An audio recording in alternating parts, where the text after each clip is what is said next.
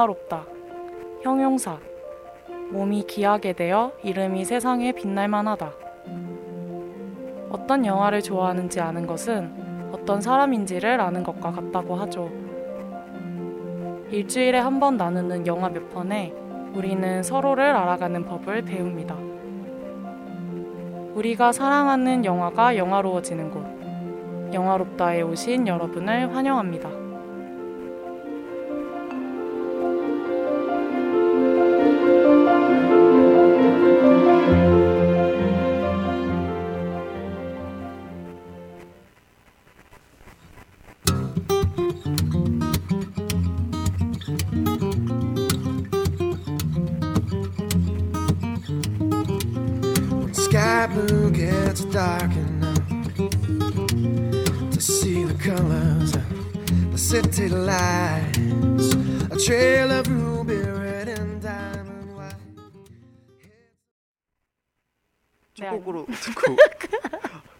이렇게 안 맞을 수가 네. 첫 곡으로 듣고 오신 곡은 뭔가요? 아, 네. 존 메이어의 니온 듣고 오셨습니다. 네. 니온. 아, 인사부터 해야지. 아니 이거부터 해야지. 방금 노래 듣고 왔는데요. 아니, 인사하고 노래 소개해야 되는 거 아닙니까? 아, 인사하시죠. 네, 안녕하세요. 영화롭다 2화로 다시 돌아왔습니다. 저는 DJ 제주. 네, DJ 휴디입니다. 와. 네, 아, 일단 저희 방송 청취 방법부터 소개를 해볼까요? 네. 네, 제가 소개하나요? 아, 제가 할까요? 네.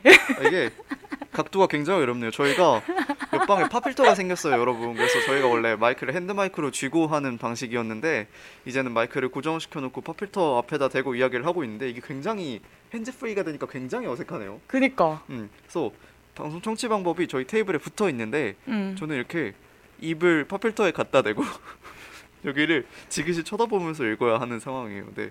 방송 청취 방법 알려드릴게요. 본 방송의 경우 PC로 청취해 주시는 분들께서는 yirb.yonsei.ac.kr에서 지금 바로 듣기를 클릭해 주시고 스마트폰으로 청취해 주시는 분들께서는 앱스토어, 플레이스토어에서 여앱을 다운로드 하신 후 이용 부탁드립니다. 사운드 클라우드와 팟빵에 yirb를 검색하시면 저희 방송을 비롯해 다양한 열배 방송을 다시 들으실 수 있으니 많은 관심 부탁드려요.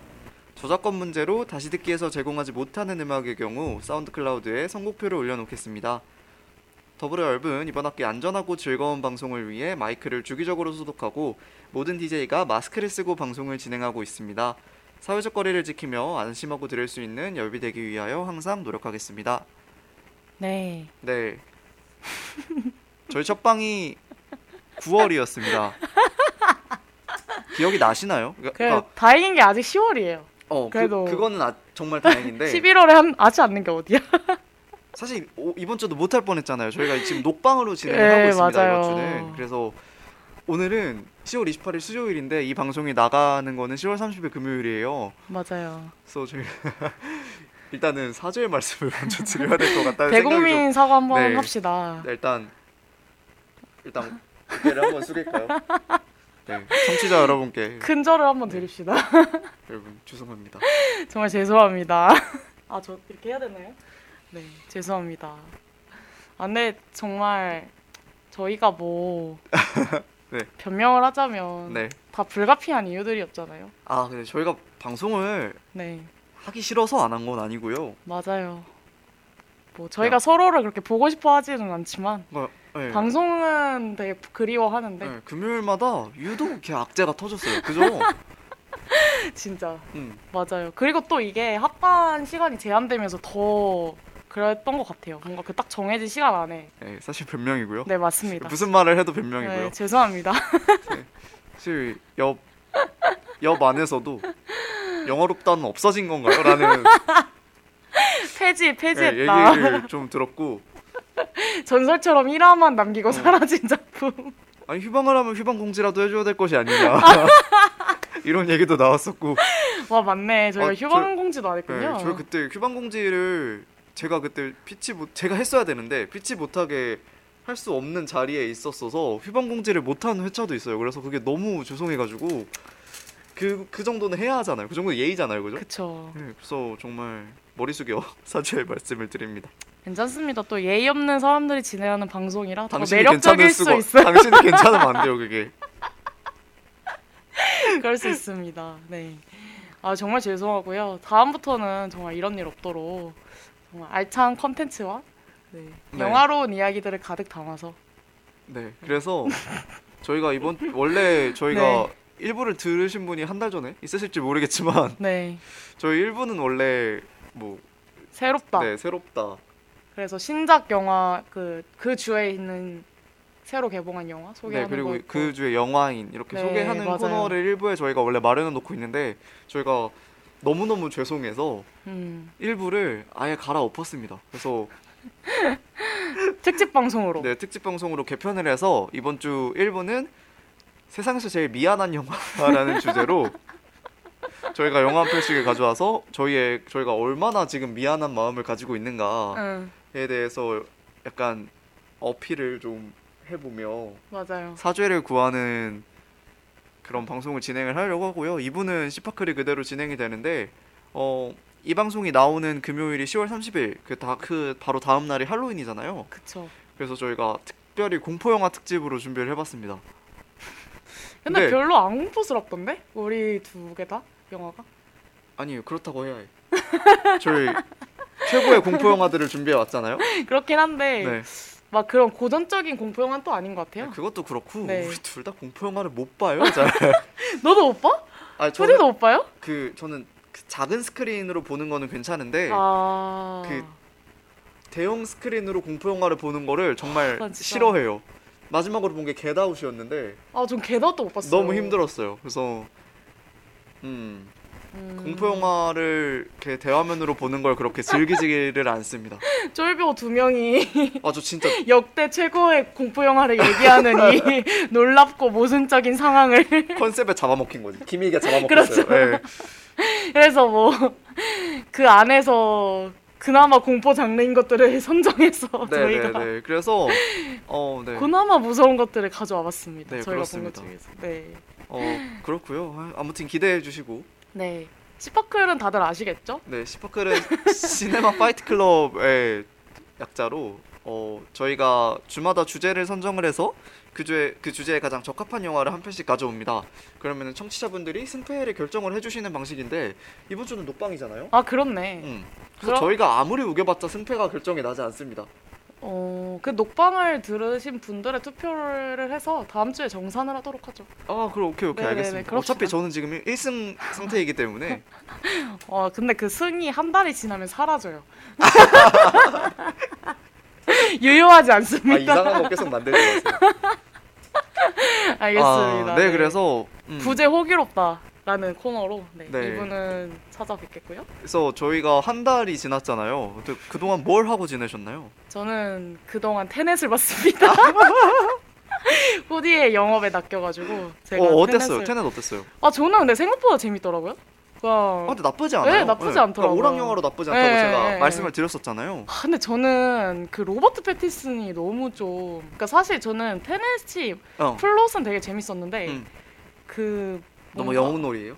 어? 영웅놀이요. 영웅 놀이기도 하고 뒤에 가서 너무 유치해지고 아. 그러니까 사실 인셉션은 뭔가 뒤로 갈수록 되게 여운도 남고 뭔가 그 결말이 되게 임팩트가 셌잖아요. 근데 테넷은 뭔가 마지막이 너무 유치해지는 느낌도 있었고 어 그리고 전 캐스팅이 좀 별로였다. 음. 개인적으로는 그냥 뭔가 그 로버트 패틴슨이랑 그 주인공 분도 약간 저는 굳이 저 배우를 썼어야 됐을까? 뭐 이런 음. 생각도 조금 들긴 하더라고요. 그리고 너무 여성 캐릭터가 어 하는 게 없어.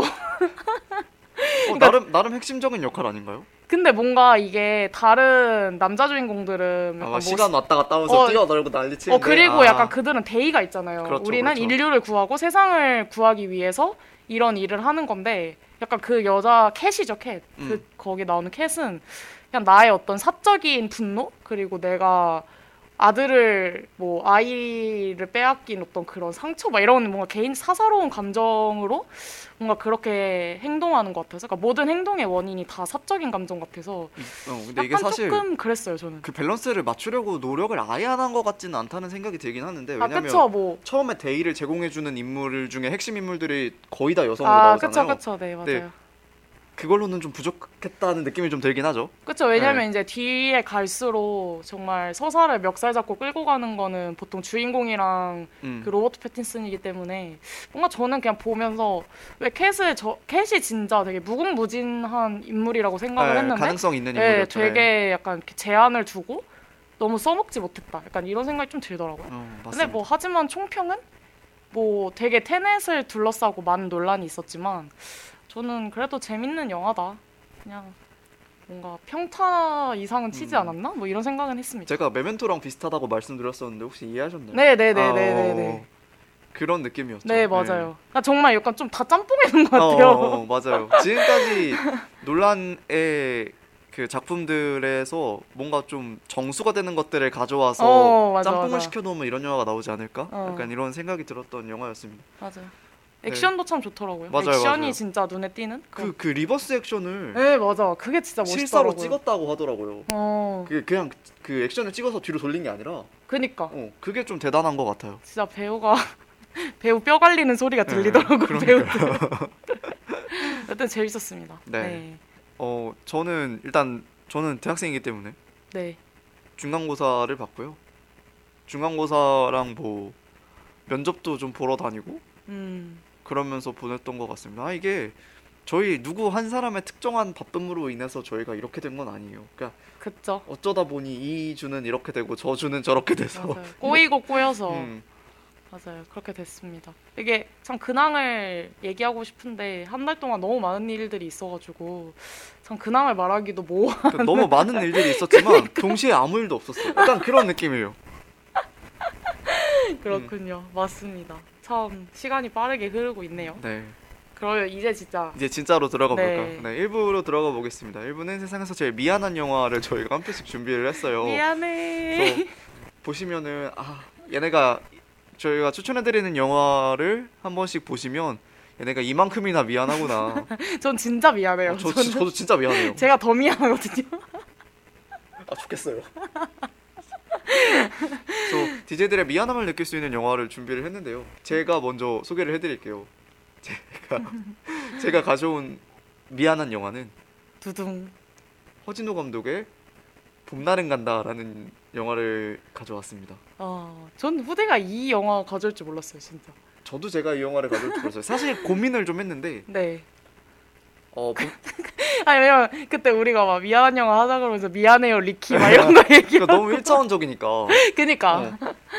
사실은 이 영화하고 그 세상에서 고양이가 사라진다면 아. 이라는 영화 진짜 뭐- 미안하다 그것도. 네, 그것도 좀 미안하죠. 네. 그래서 고민을 했었는데 이 영화를 일단 가져왔습니다. 어 유지태 씨하고 이영애 씨가 나오는 영화고요. 꽤 오래된 영화예요. 그래서 음. 아무래도 보신 분들도 있고 들어보신 분들은 있을 거라고 생각을 해요. 사실 되게 유명한 영화잖아요. 그쵸.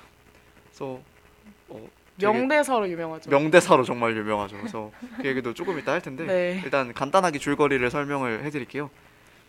어, 녹음을 직업으로 하고 있는 상우 유지태 역의 상우는 유지태 역에서 온가요? 상우 역의 유지태죠. 왜 이렇게 꼬이나요? 네. 상우는 자연의 소리를 들려주는 프로그램을 진행하는 강릉 지역 방송국의 라디오 PD 은수 이영애 씨죠. 은수를 만납니다. 그래서 지방을 돌면서 두 분이 서로 여러 소리를 녹음을 하러 다녀요. 그러다가 서로에게 감정을 느끼고 빠르게 빠져들게 됩니다. 근데 은수는 이미 결혼을 한번 했다가 이혼을 한 상태예요.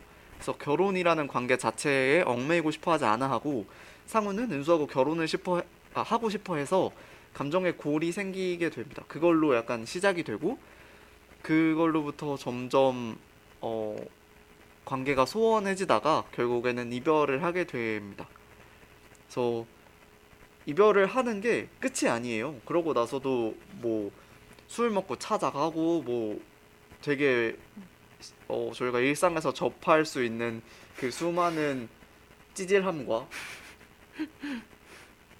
질척거림과 이런 것들이 계속 반복이 되면서 그- 그게 일방적인 것도 아니고 음. 어쩔 때는 상우가 질척거리고 어쩔 때는 은수가 질척, 질척거리고 하는 식으로 뭔가 그 감정이 끊임없이 고착이 되지 않고 계속 왔다 갔다 하면서 어 헤어지고 다시 만나고 끊임없이 이런 것들이 반복이 되는데 그 관계가 처음과 같을 수 없는 모두에게 존재하는 그 어떤 이별 있잖아요. 모두가 겪지만 이게 내 얘기가 되면 음. 그럴 수밖에 없는 것들. 음, 음. 밖에서 보면 아 왜 저래 이럴 수 이럴 수 이런 맞아요. 반응이 나올 수밖에 없지만 맞아요. 내 얘기가 되면은 그렇지가 않은 것들 그 단상을 너무나 잘 보여주는 영화입니다.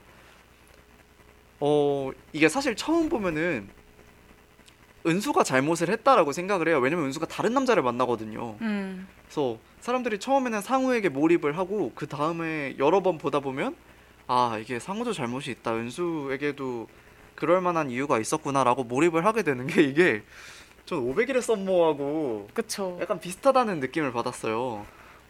500일의 썸머도 원래는 처음에 톰한테 몰입을 해서 네, 썸머 처음에는 썸머 네. 욕을. 장난아니게 하잖아요. 그쵸. 썸머 무슨 뭐뭐 그러면서 맞아. 그러다가 나중에는 썸머를 이해를 하게 되는 반응을 보이곤 하죠. 음. 그런 것처럼 음, 은수가 상우에게 너무한 것처럼 보이지만 사실은 둘은 누구 하나 잘한 사람이 없습니다. 서로에게 미안할 짓을 해요. 그래서 서로에게 미안할 짓을 하고 미안해하고 그 서로가 미안해하지 않나 살피고 그러니까 별거 아닌 말을 던지면서 화를 내고 또 술에 취해서 찾아가고 그런 일련의 나날들이 결국에는 미안함이 반복되는 시간 음. 인것 같더라고요. 그래서 시간이 흘러가면서 그 관계에서 주도권을 잡는 사람도 처음에는 은수였지만 나중에는 상우가 되고 음. 어, 다시 만나기도 하지만 나중에는 결국에는 상우가 은수가 매달릴 때 아, 그 완고하게 거절을 하거든요. 그래서 택하는 결정도 다르지만 결국 이 모든 일들은 관계 속에서 누군가에게 미안할 일을 만들어 버렸기 때문에 행해지는 일이라는 생각이 들었어요. 이게 사실 미안하 세상에서 제일 미안한 영화라고 했을 때 이게 되게 막연하다는 생각이 좀 들어가지고 음. 미안함을 나타내는 영화가 무엇이 있을까? 무엇에 대한 미안함이 가장 농도가 짙을까? 라는 생각을 해봤는데 이게 어 저희가 살면서 누군가에게 미안하다라는 감정을 가장 많이 느끼는 경우가 두 가지라는 생각이 들더라고요. 음. 가족들에게 미안한 거 그리고 연인에게 미안한 거. 친구는 없나요? 어 친구에게 미안한 것도 물론 있는데 이게 농도가 그쵸 그쵸. 이 둘에 미치지는 못한다고 생각했어요. 음. 그래서 이 두 가지 중에 하나를 골라야 하겠다는 생각이 들었어요. 물론 청취자분들한테 미안한 게 가장 큰 것 같은데 죄인이죠 죄인 죄인.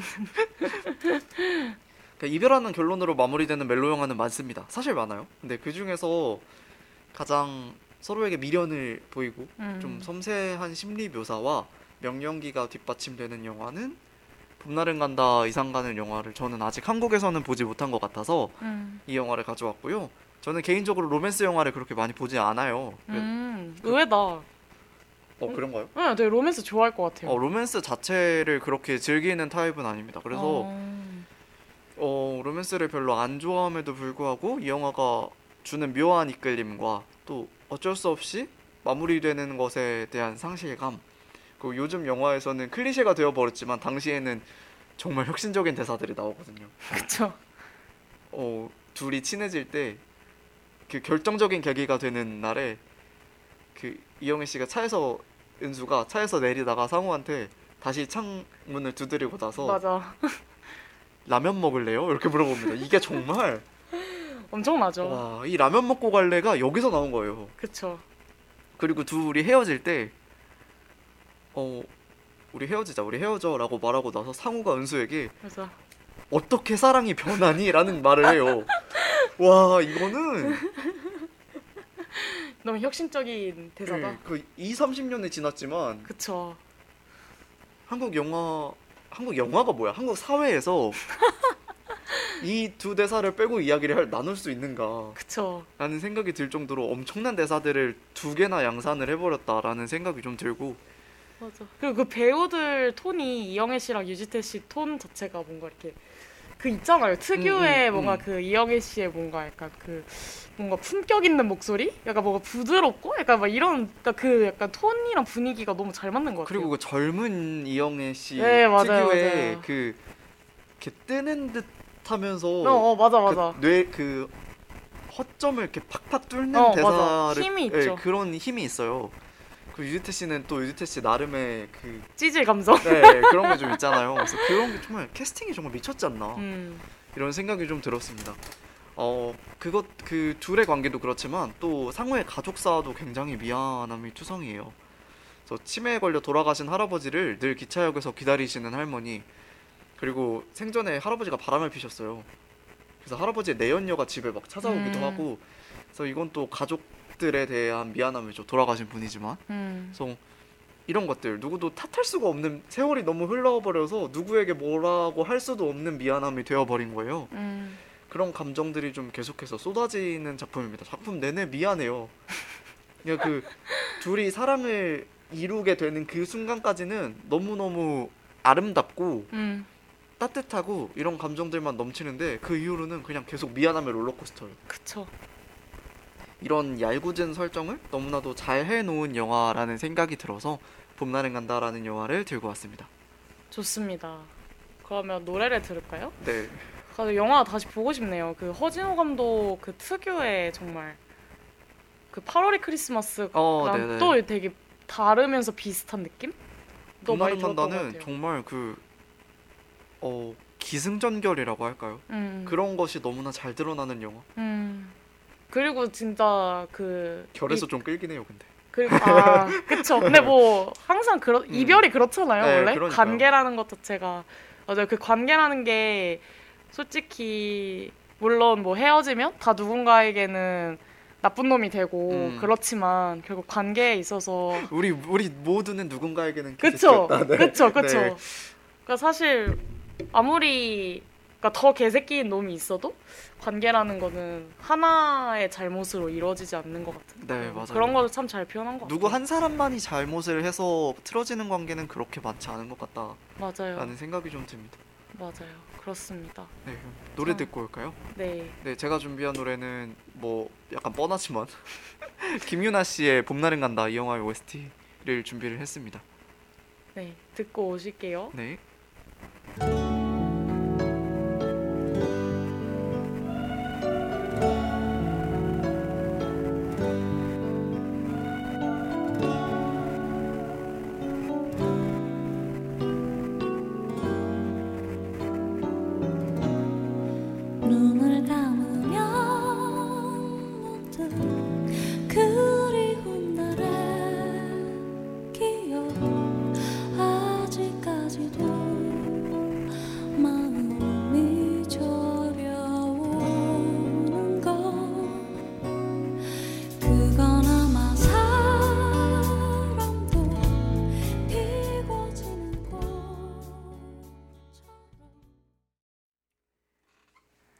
김유나의 봄날은 간다 듣고 돌아왔습니다. 네, 다음에서 다음에서 다음 세상에서 제일 미안한 영화 소개해 드리도록 하겠습니다. 미안한 목소리로 읽어 주세요. 미안한 목소리. 네, 여러분. 아니 제 영화는 진짜 미안한 영화예요. 사실 뭐 후디의 영화는 뭐 좀 찌질하다. 약간 이런 느낌으로 치연 아니 대결 아니죠 이거. 네, 네. 진정하세요. 대결 좀 있다, 좀 있다. 아니 네. 그 사실 이 영화는 덴마크 영화고요. 어, 더 헌트라는 이름의 영화입니다. 네. 보신 분들이 많으실지 모르겠어요. 근데 그 배, 주연 배우가 되게 유명한 배우예요. 매즈 미켈슨이라고. 음, 누군지 아시나요? 모르겠어요. 그 닥터 스트레인지에서 악역으로 나왔던 도르마무요? 아니요 아니요 아니요 그 막 이렇게 눈 화장 시커멓게 하고 그렇게 머리 이렇게 장발인데 이렇게 아, 묶고 누군지 아, 아시겠죠 네네네네. 그래서 막 틸다 스윈튼이랑 막 싸우고 이랬던 아, 네. 네 그분이고 그리고 그 영국 드라마인가 영국 드라마인가 미국 드라마인가 잘 모르겠는데 한니발이라고 아, 한니발. 네, 거기서 이제 주인공으로 나오면서 엄청나게 어. 할리우드에서 조명을 받으셨던 그런 배우십니다. 대배우네요. 네, 대배우십니다. 되게 어, 묘하게 생기셨어요. 그러니까 좀 음, 뱀파이어 같은 인상? 북유럽상. 네, 북유럽상, 북유럽상이고 키도 엄청 장신이신데 연기도 참 섬세하게 잘하시는 그런 분이십니다. 어쨌든 간에 그 영화인데요. 어, 이 영화는 이제 그 매즈 미켈슨이 연기하는 루카스라는 남자 주인공이 나오면서 이제 그 루카스가 유치원 교사예요. 어, 네. 근데 유치원에서 억울한 누명을 씌우게 쓰게 되면서 벌어지는 어, 한 남자의 인생이 박살나는 이야기입니다. 어, 네. 그래서 어 루카스는 원래 이제 결혼 생활을 하고 있다가 이혼을 하게 되고 그러면서 이제 아들이랑 둘이 살게 되는데요. 되게 평화로운 나날들을 보내게 됩니다. 그래서 뭐 고향으로 돌아오거든요. 이혼을 하면서. 네. 그래서 막 뭐 거기서 이제 새로운 유치원에서 다른 여선생님이랑 썸도 타고 아들이랑 관계도 좋고 또 이제 고향이니까 친구들이랑도 관계가 되게 뭐 즐거운 시간 좋으면서 이제 즐거운 시간을 보내고 그렇게 살아가고 있는데 어느 날 그 루카스의 가장 절친인 테오라는 친구가 있어요. 음. 근데 테오의 딸이 클라라라는 아이가 있는데 그 클라라가 루카스가 이제 선생님으로 있는 유치원에 다니고 있거든요. 근데 클라라가 루카스를 짝사랑을 해요. 그 어린애가. 아, 루카스가 그런, 그런 게 있죠. 네, 예, 루카스가 굉장히 인기가 많고 유치원 내에서 되게 호감형 선생님, 다정다감한 되게 멋있는 선생님 으로 되게 많은 아이들이 따르는데 이제 클라라가 되게 루카스를 존경하고 따르고 엄청 좋아합니다. 이제 그래서 루, 어, 루카스에게 클라라가 계속 뽀뽀를 하고 스킨십을 해요. 안아달라 음. 그러고 이제 그런데 이제 계속 입에다가 뽀뽀를 하니까 이제 루카스가 이건 도가 너무 지나치다라고 음. 하면서 클라라한테 경고를 합니다. 되게 완강하게 이거는 가족끼리만 하는 짓이야 이러면서 다 경고를 하는데 이제 클라라가 거기에 상처를 받아요. 그래서 어 클라라가 이제 머리를 굴리다가 이제 유치원 선생, 그러니까 원장 선생님이 클라라에게 뭔가를 물어보는데 그때 클라라가 이런 말을 합니다. 막 루카스 선생님의 고추를 봤다 이러면서 그 고추가 막대기 같아서 난 너무 싫다 이런 식으로 얘기를 해요. 근데 이제 그게 바로 클라라의 오빠가 음란물을 보여주면서 클라라한테 했던 얘기거든요. 근데 이제 아, 그게 나쁜 거라고 생각하고 루카스가 그렇다라고 그냥 걔는 대입을 해서 얘기를 해버린 거죠. 근데 이제 이 말이 수위가 너무 세다 보니까 음. 그렇죠. 원장 선생님은 이제 엄청 화들짝 놀라시고 이제 막 바로 학부모회 소집하고 막 그 아동 심리 상담사를 클라 클라라한테 붙여가지고 이제 막 상담을 하고 취조를 하기 시작합니다. 근데 클라라는 거짓말을 했기 때문에 되게 애매모호해요 답변이 뭐뭐 기억은 잘 안 나는데 뭐 그런 것 같아요 막 이런 거 있잖아요. 아, 그렇죠. 이제 그 나이 때 네, 그럴 그러니까 수밖에 없죠. 그리고 이제 사람들이 너무 이제 어른들이 막 걱정을 하고 염려를 하고 이제 이러다 보니까 이제 클라라가 계속 그 사람들이 유도하는 답변을 이제 내놓게 되고 음. 이제 나중에 가서는 클라라가 심지어 착각을 하게 돼요. 자기가 진짜로 루카스한테 아. 나쁜 일을 당했었다라고 이제 하도 그거를 이제 주입을 받기 시작하니까 이제 그렇게 착각까지 하게 되는 지경에 오르는데요. 이제 그러면서 이제 루카스는 당연히 직업도 잃고요. 선생님으로서 박탈이 되고 그 다음에 여자친구 그 썸을 타던 여선생님과도 사이가 틀어지고 또 가장 절친이었던 클라라의 아빠 테오는 자기를 범죄자로 생각하고 뭐 서로 멱살을 잡고 싸우기도 하고요. 뭐 아무리 루카스가 이거는 거짓이다. 나는 억울하다. 누명을 썼다라고 얘기를 해도 아무도 들어주지 않습니다. 그런데 이제 마지막에 법정까지 결국 가게 되는데요. 근데 거기서 이제 뭐 검찰이 조사를 하는데 클라라가 마지막으로 결정적으로 내가 루카스 선생님 지하실에서 그런 일을 당했다라고 얘기를 합니다. 음. 근데 결정적으로 루카스의 집에는 지하실이 없었고 아. 뭐 클라라의 DNA나 이런 것도 흔적도 절대 찾을 수가 없어서 결국 무죄로 풀려나게 되는데요. 당연히 찾을 수가 없었겠죠. 그쵸. 네. 당연히 찾. 근데 이제 무죄로 풀려난 이후에도 루카스가 복직을 하게 되기까지가 엄청 오랜 시간이 걸리고 또 마트에 고기를 사러 갔다가 폭행을 당하거나 아니면 어, 루카스와 그 루카스의 아들이 정말 아끼는 개가 죽은 채로 발견되기도 합니다. 그래서 그렇게 온 마을 사람들한테 미움을 받으면서 정말 역겨운 뭔가 혐오스러운 시선을 받으면서 루카스가 그렇게 살아가는데 결국 마지막에 되게 유명한 장면이 있어요. 근데 이제 크리스마스 때 루카스가 어, 성당에 참석을 합니다. 교회였나? 어쨌든 간에. 그래서 이제 예배를 드리는데 이제 루카스가 정말 텅 빈 그 공허한 눈으로 이렇게 테오를 계속 바라봐요. 근데 이제 테오가 그 눈을 바라보면서 깨닫습니다.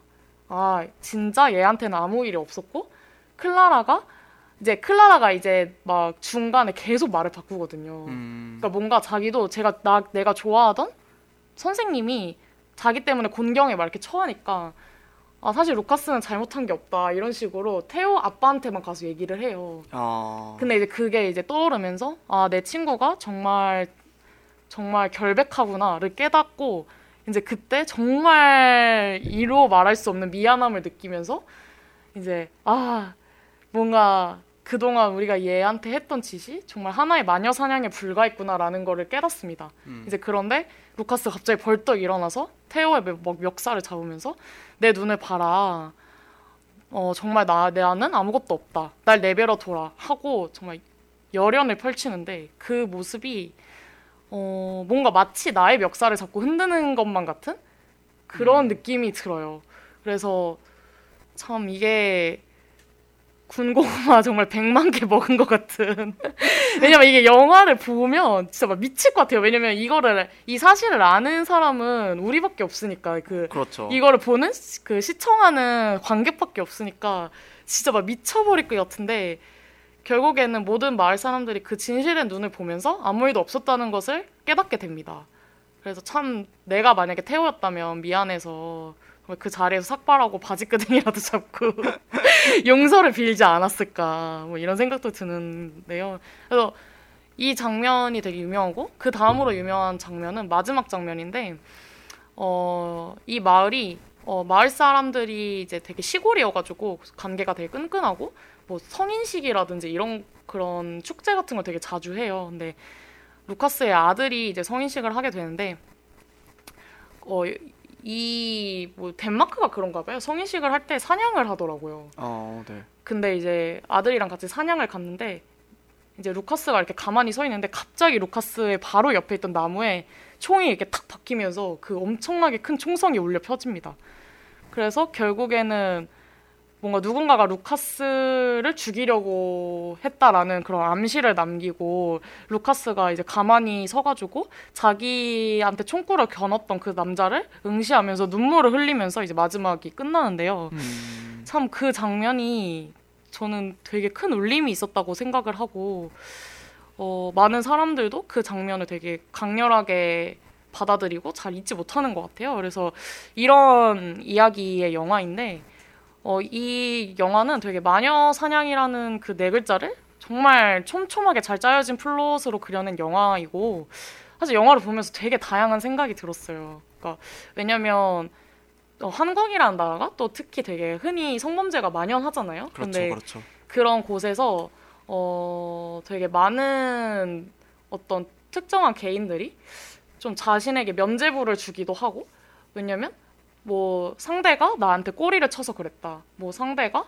뭐 나한테 거짓말을 했다. 나를 속였다. 나를 이용하려고 했다. 이러면서 뭔가 자신의 범죄를 되게 정당화하려는 그런 모습을 저는 많이 봐가지고 아, 이 그런 사람들이 이 영화를 보면 또 하나의 어떤 자신에게 면죄부를 줄 수 있는 그런 경로를 강화하는 게 아닐까 뭐 이런 생각도 했었는데 사실 그런 것보다는 이 영화가 말하고 싶은 거는 그런 부분에 결코 초점을 두고 싶, 두고 있지 않다고 생각을 하고 우리가 그러니까 사회 구성원들이 한 개인에게 찍는 낙인 그리고 혐오가 그 개인의 삶을 얼마나 파괴할 수 있는지를 보여주는 영화라고 생각을 해요. 그래서 정말 그 루카스에게 몰입이 확 되면서도 이게 자꾸 튕겨져 나와요. 왜냐면 내가 루카스가 되지 않고 자꾸 마을 사람들이 되는 것 같은 그런 느낌이 들면서 음, 내가 만약에 클라라의 아빠였으면 어땠을까라는 생각을 하게 되고 내가 만약에 그 루카스와 썸 타던 그 여선생님이었으면 내 남자친구가 그런 논란에 휩싸였을 때 나는 어떻게 반응을 할까 뭐 이런 것들을 자꾸 생각을 하게 되면서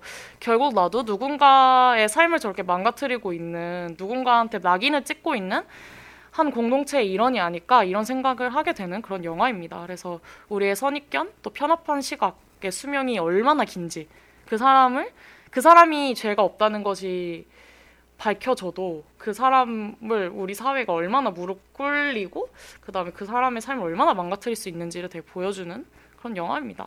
어, 사실 일반적인 네, 인식이라는 게 참 무섭죠. 저희가 그쵸. 만약에 저희가 저 마을의 일원이었다고 하더라도 정말 그렇게 생각할 수밖에 없었을 것 같다라는 생각이 들잖아요. 그쵸. 그래서 참 그 죄라는 것이 사실 결국 우리가 뭔가 교도소에 가고 어떤 법적 절차를 밟는 것도 음. 교정을 하는 거잖아요. 음, 교화를 하고 교정을 한다라는 건데 사실 우리는 죄 하나를 지었다는 이유만으로 한 개인을 절대 교정할 수 없는 이 사람을 어떤 정말 구생불가한 그런 사람으로 이제 낙인을 찍는 풍조가 되게 만연한데 물론 뭐 죄의 명목에 따라서 그거는 달라질 수도 있고 그렇지만 그것도 그럴 뿐더러 네. 예, 한국 같은 경우에는 뭔가 국민의 법 감정보다 양형 기준이 그쵸. 그렇게 높지 않은 것에도 약간의 맞아요. 그것에 맞아요. 대한 원인을 찾을 수 있을 것 같다라는 생각이 좀 드는데요. 네, 그쵸. 그래서 이제 우리가 정서적으로 더 분노하게 되고. 음, 근데 뭐 사실 범죄자에게 개인 서사를 부여하는 거는 어, 오히려 정말 2차 피해가 될 수도 있는 어, 거고. 그게 정말 위험한. 네, 그- 위험하고 예. 또 오히려 더 범, 범죄를 부추기는 일이 될 수도 있는데, 그러니까 사실 우리가 어, 뭐 범죄를 떠나서 정말 한 사람을 규정할 때 어떤 식으로 그 사람을 어, 생각하고 그 틀 안에 가둬가지고 자꾸 판단을 내리는지 음. 이제 이런 거에 대한 위험성을 알려주는 것 같아요. 이제 음. 또 극단적인 사례를 통해서. 근데 어쨌든 간에 정말 정말 미안한 영화입니다 보면서 네. 루카스에게 내가 다 미안해지고 아니 진짜 루카스의 삶이 너무너무 안타깝고 그 루카스의 아들 또한 너무 아프고 참 그 개마저 죽어가지고 진짜 참 너무 미안한 영화라고 생각을 해서 이 영화를 들고 왔고요. 음, 자 이게 정말 고구마를 100만 개 먹은 것 같은 영화지만 영상미도 너무 좋고 또 각본이 너무 깔끔해요. 그래서 진행이 정말 매끄럽게 흘러가서 몰입도 너무 잘 되고 정, 어, 영화 자체가 참 웰메이드다라는 생각을 하게 하는 영화고 또 현실적이면서 연기가 너무 좋아가지고 어, 네. 네, 그리고 또 메시지도 참 뚜렷하지 않나. 그래서 그 이후에 나눌 수 있는 이야기가 참 많은 영화인 것 같다. 그래서 또 주인공 루카스에게 또 루카스가 대변하는 사회의 모든 이들에게 정말 죽을 만큼 미안한 그런 미안한 영화다라는 생각으로 이 영화를 들고 왔습니다. 네, 그래서 저희 지금 두 편의 영화를 들어봤는데요. 그 아 웃겨. 저희가 준비한 이 두 편의 영화를 통해서 어, 저희의 미안함이 충분히 전달되었는지 죄송한 마음이. 잘 모르겠네요. 이게 전달이 되었을까요, 제주? 네, 되었을 거라고 생각합니다. 음. 왜냐하면 정말 미안한 영화들이었던 것 네, 같아요. 맞아요. 그리고 뭔가 아련해 다 영화들이. 그러니까 저희가 이 정도로 미안하다, 음, 죄송한 마음을 가지고 있다라는 것을 좀 알아주셨으면 좋겠다는 어, 생각으로 특별 편성을 한번 해보았고요. 네. 네, 어떤 노래 준비하셨나요? 저는 아 이게 김윤아 특집으로 가네요. 음. 저는 미안해 널 미워해 이게 딱 루카스에게 하는 마을 사람들의 어. 말인 것 같아서 네 이 노래를 들으면서 어, 네 듣고 나서 이제 입으로 다시 돌아오면 되겠죠? 네, 알겠습니다. 그러면 자우림의 미안해 널 미워, 미워해 듣고 오겠습니다.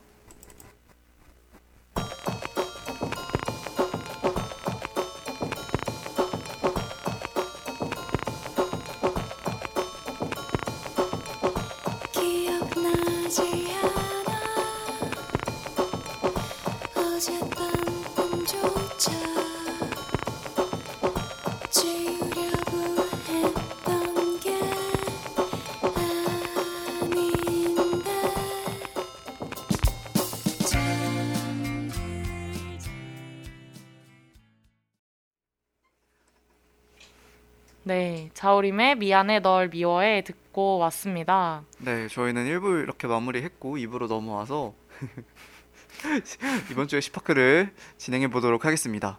네 가소롭네요. 네. 한 달 전에 지신 거는 기억이 안 나시나 봐요. 네. 아 그거는 유효하지 않습니다. 아, 뭐가 유효하지 않아요. 또 또 이렇게 간다. 우리 누적식으로 가기로 했는데 네 알겠습니다. 분리하면 그래요. 네 원래 인생 그렇게 살아야죠. 그렇죠. 네. 네. 제주 네, 알겠습니다. 그래서 오늘의 주제는 뭐죠? 오늘의 주제는 할로윈 역대 특집. 네, 할로윈 특집. 역... 왜 물어보고 자기가 대답하는 거예요? 할로윈 그래서- 특집이라고. 네. 역대 최고의 공포 영화를 저희가 준비를 했습니다. 근데 공포 영화를 못 보는 두 명이 만나서. 두 명이 만나 가지고 공포 영화를 소개했다는 점에서 약간 유사 공포 영화 수도 호러 무비 어, 가져왔다는 것을 약간 감안을 하면서 들어주시면 좋을 것 같다라는 생각이 들어요. 후디가 본 영화 중에서 제일 무섭던 게 뭐예요? 그냥 역대 최고 말고 그냥 정말 제일 공포 영화에 가깝다라고 하는 근데 저는? 음. 이게 같은 영화를 봐도 대화 그러니까 대화면이 공포 영화는 그 대화면 스크린하고 사운드. 사운드가 주는 아, 게 너무 큰 것 같아서 저는 TV로 그 인시디어스 시리즈를 다 봤는데 아 진짜? 그다지 무섭지 않았어요. 왜냐면 그 TV로 보니까. 자네 굉장한 사람이네. 근데 극장에서 본 겟아웃은 정말 무서웠어요. 아 근데 겟아웃은 그 분위기 저도 보다 음. 껐어요. 어 저는 극장에서 겟아웃 보면 나가고 싶었어요. 아, 진짜로. 너무 기이하잖아요. 음, 음, 음. 그게 너무 무서운 것 같아. 아, 그렇구나. 그래서 저 어스는 보지도 못했어요.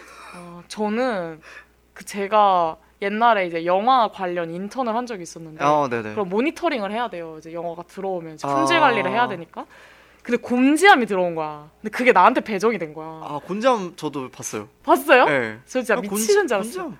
무섭지 않아요? 곤잠은 그거밖에 없어요. 그거밖에 없잖아요. 그니까. 아니 근데 저는 그 마지막에 막 귀신 나오고 막 이러는데 음. 진짜 보고 막 소리 지르고 이래가지고 그때 정말 힘들었습니다. 곤잠 약간 진짜 현대 한국에서 만들 수 있는 공포 영화의 가장 클리셰? 속세 버전? 아, 약간 이런 속세? 예, 이런 느낌이란 좀 생각이 들었는데 어, 곤잠 네 곤잠 그리고- 나, 름 신선했죠. 그리고 우리 어렸을 때 고사 유명했잖아요. 고사 유명하지. 맨날 애들이 학교에서 그거 틀어가지고 진짜 저 맨날 울면서 막 엎드려 있고 음. 막 그랬었는데 그러면 무서워가지고 그러면 지금까지 봤던 최악의 공포 영화는 뭐였어요? 최악의 공포 영화. 전 진짜 공포 영화가 본 게 손에 꼽아요. 거의 없다고 보면 되는데. 공포 영화가 아무래도 공포라는 게 장르 영화다 보니까 네, 그 어, 수작이 나오기가 정말 힘든 장르잖아요. 그쵸. 망작이 나오기는 정말 쉬운 장르고. 그쵸. 약간 소설에서 SF 같은 예, 느낌. 예. 음, 최악. 후디는 있어요? 저는 전 있어요. 뭐요? 그 혹시 아실지 잘 모르겠는데 응. 박보영 씨가 나왔던 미확인 동영상이라는 뭐야 그게 몰라.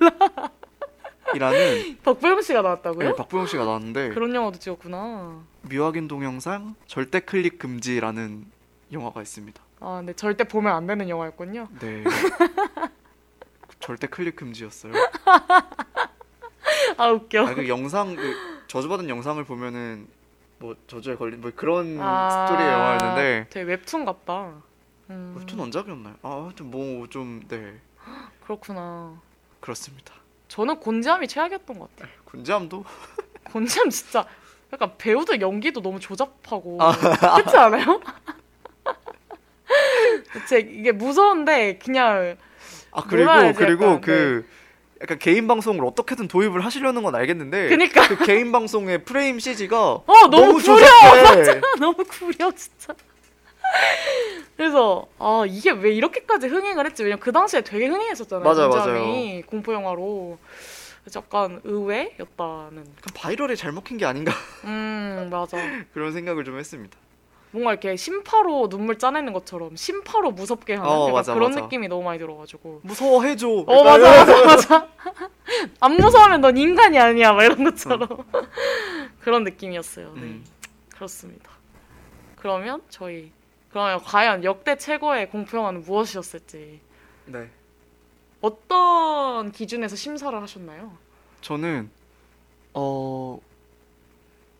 이 영화를 보고 나왔을 때에 저는 공포 영화가 그 자리에서 무서운 것도 물론 중요하지만 찜찜함이 남아야 한다는 생각이 듭니다. 쎄한 거. 어, 그날 밤까지 생각이 나야 한다.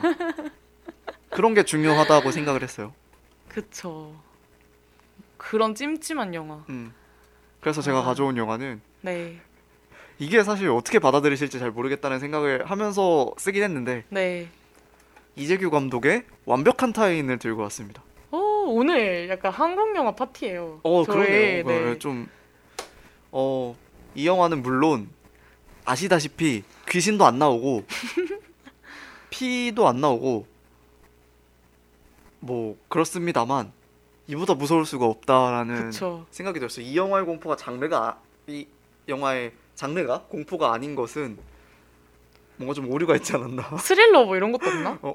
뭐 가족 설마 가족 드라마 이런 건 드라마 아니겠? 뭐 이런 거겠죠. 그래서, 그래서 아 저는 감히 말씀드리건데 한국 공포 영화사의 한 획을 그었다. 그쵸. 분위기 곱창 나는 21세기 최고의 호러물이다. 라는 말씀을 좀 드리고 싶습니다. 할로윈 시즌에 꼭 다시 보고 오금이 저려야 하는 영화 베스트로 꼽히는 완벽한 타인을 들고 왔어요. 이건 물론 제가 꼽았습니다만 이거를 이게 이 영화가 정말 무서운 거는 보고 나서 전부 하고 웃으면서 나와요. 그쵸. 그러면서도 모두 그 속에서는 뭔가 찜찜하고 음. 뭔가 알 수 없는 그 오싹한 느낌을 느낀다라는 그 영화. 저 예산의 끝을 보여주면서도 모두에게 존재하는 공포를 건드리는 이 영화를 들고 왔습니다. 이 영화는 정말 사실은 공포 영화가 어, 우리 어, 머릿속에 존재하는 관념 속에 있는 음. 공포를 보여주는 경우가 많잖아요. 그쵸. 실제로 일어나지는 않는 경우가 많단 말이에요. 공포 영화라는 것의 특징이. 그쵸. 근데 이 영화는 정말 현실 공포를 보여주는 영화라는 생각이 들었어요. 맞아. 이 영화 줄거리를 간단하게 설명을 드리면 어, 그 남자 4명이 친구입니다. 그래서 부부 동반 파티에 참여하게 됐어요. 그래서 7명의 남녀가 저녁 시간 동안 오는 모든 연락을 핸드폰을 테이블에 꺼내놓고 공유하는 게임을 하기로 합니다. 음. 그 과정에서 어, 각자 서로 숨겨왔던 내연녀 문제, 채무 문제, 성소수자 문제 등 숨겨왔던 것들에 대해 다 밝혀지게 돼요. 그러면서 완전 대환장 파티가 되는데 그 외에도 뭐 몰래 했던 뒷담화, 음. 뭐 친구 빼고 가기로 한 골프 약속, 가족 몰래 받던 정신과 치료, 아니면 부모님 요양원을 알아보고 있던 문제 아 맞아 맞아. 이런 것들이 어 사실은 밝혀지지 않으면 아무것도 아닌 것들인데 가족들 사이에 쌓이고 치이는 수많은 갈등 요소가 이걸 공개하기로 한 것만으로 다 터지기 시작을 하는 거예요. 그래서 이런 문제들이 그 사실 이 이거는 영화적으로 그 기획을 한 거기 때문에 음. 사실 문제가 생길 만한 것들을 전부 모아놓고 짬뽕을 시켰다라는 생각이 좀 들기도 하지만 그쵸. 실제로 이런 것들이 우리가 매일매일 마주하는 가족들 아니면 친구들에게서 이런 속내를 가지고 있지 않으리라는 보장이 없다라는 사실을 일깨워주는 것만으로도 충분히 공포스럽고요. 다 있을 법한 어. 너무 지극히 있을 것 같은 그런 네. 캐릭터들이고. 그래서 그쵸. 배경이나 좀 다른 것에 의지를 하지 않고 탄탄한 스토리라인하고 배우들의 연기력만으로 그걸 끌고 가는 것입니다. 장소 변화도 없고요. 맞아. 그냥 그 한 세트장 안에서 일곱 명이 대화만으로 음. 대화와 핸드폰 벨소리만으로 모든 것을 풀어가는 영화예요. 그래서 이것이 얼마나 어려운 문제였는가에 대해 그리고 이 영화가 500만 명을 돌파를 했거든요. 오 엄청 했구나. 네, 이러한 장르가 성공을 할 수 있다는 것을 증명하는 사례가 되었죠. 음. 그리고 다른 것보다도 우리가 속에 감추고 있는 것을 드러내지 않아도 음. 드러내는 상황에 놓이는 것만으로도 굉장한 불편함 그리고 불안함을 느낀다는 것을 어, 이 영화가 보여줬다는 것에 대해서 정말 극한의 현실 공포라는 생각이 들었습니다. 사실 우리가 숨기는 게 없더라도 음. 뭐 숨기는 거 있으신가요? 많죠. 아 많으신가요? 네 많죠. 숨기는 게 있으면 물론 그렇고 근데 숨기는 게 없다고 하더라도 그 이 핸드폰을 이렇게 그쵸. 에서 오는 거를 모두 공개를 해야 한다라는 그 사실 자체만으로도 불안하잖아요. 그래서 저는 이 영화를 보면서 아, 막상 제가 뭐 이렇게 찔릴 만한 게 있진 않았는데 제가 사실 어? 그, 그때는 군복무 중이었거든요. 아. 그래서 뭐, 뭐, 뭐 없어요. 뭐 아무것도 없어요. 저한테 숨기는 것도 없으세요? 어, 지금은 잘 모르겠네요. 그런데도 불구하고 아 이게 너무 찜찜한 거예요. 보고 나오는데. 그쵸. 이게 뭔가 나만의 비밀 문제가 아니라 나의 가장 친했던 친구들의 비밀을 알게 되면서 음. 정말 그 제목이 말하는 것처럼 완벽한 타인이었구나를 깨닫게 되는 그것도 찜찜한 것 같아요. 네, 그래서 이잘 영화가 이 영화 믿었- 제목이 얘기하고 싶은 바는 아무리 가까운 사람이라도 음. 우리는 자기 자신을 빼고 다른 사람과는 완벽한 타인이라는 맞아. 의미를 가지고 있거든요. 와, 그럴 수밖에 없다라는 생각이 좀 드는 거예요. 음. 이게 어쨌든 어, 주변 사람들에게 보여주는 모습이나 아니면 SNS에 올리는 우리 자신의 모습이나 이런 것들은 결국 무대 위에 있는 우리를 보여주는 거잖아요. 그쵸. 무대 뒤에 있는 우리는 완전히 다른 모습이란 말이죠. 음. 그런 거를 생각을 해보면은 이것이 드러나는 것이 얼마나 수치스러운 일이며 음. 얼마나 공포스러운 일인가라는 것을 생각을 하게 되니까 저는 이 영화가 그래서 너무너무너무 찜찜했어요. 음. 맞아요. 근데 진짜 공포 영화라는 네, 음. 평을 되게 많이 받았었어요. 실제로 음, 맞아요. 대중한테 이거 공포 영화급이다. 진짜 현실에서 이런 일이 일어나면 너무 공포스럽잖아요. 에, 어, 상상도 하기 싫어요, 진짜. 맞아. 저는, 맞습니다. 저는 특히 제 핸드폰이나 뭐 다른 물건 사- 다른 사람들이 만지는 거 정말 안 좋아하거든요. 저도 그 맞아. 그래가지고 참. 그 저도 그때 막 친구들이 이 게임을 해보자는 거예요. 실제로. 아, 아, 열심히 해보는 사람들 많았어요. 아 진짜? 그게 아니 이, 이 영화를 보고 어떻게 해볼 생각을 하는지 잘 모르겠어. 그러니까 어. 완전 파국이잖아. 어.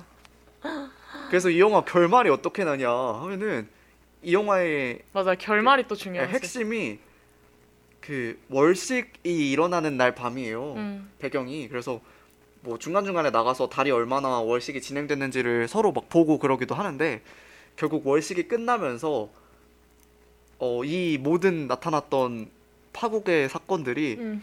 없던 일이 됩니다. 맞아.